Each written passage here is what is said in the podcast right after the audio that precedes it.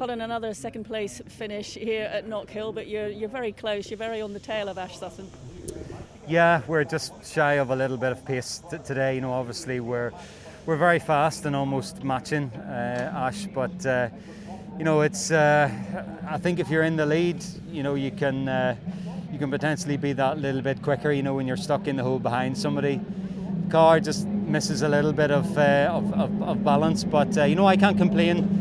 Two strong finishes, two podiums. You know, which are never easy in BTCC. So you know, I'm tucking away very good points, and uh, you know, hopefully race three I can uh, claw some points back on, on, Ash. So, you know, a very positive day for me so far.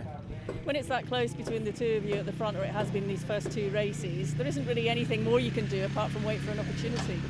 Yeah, you have to try and force a mistake or else take a risk, uh, but it's you know, we, we, have to bear in mind, or, you know, I'm thinking it's still very early in the season. You know, we, we started the season in August and it's still August, so uh, we've got a long way to go to, to mid November. So, uh, yeah, it's important to uh, just to keep scoring at this stage. But of course, I want to win, but uh, just, it just wasn't there today. Are you going to make any changes for the final race?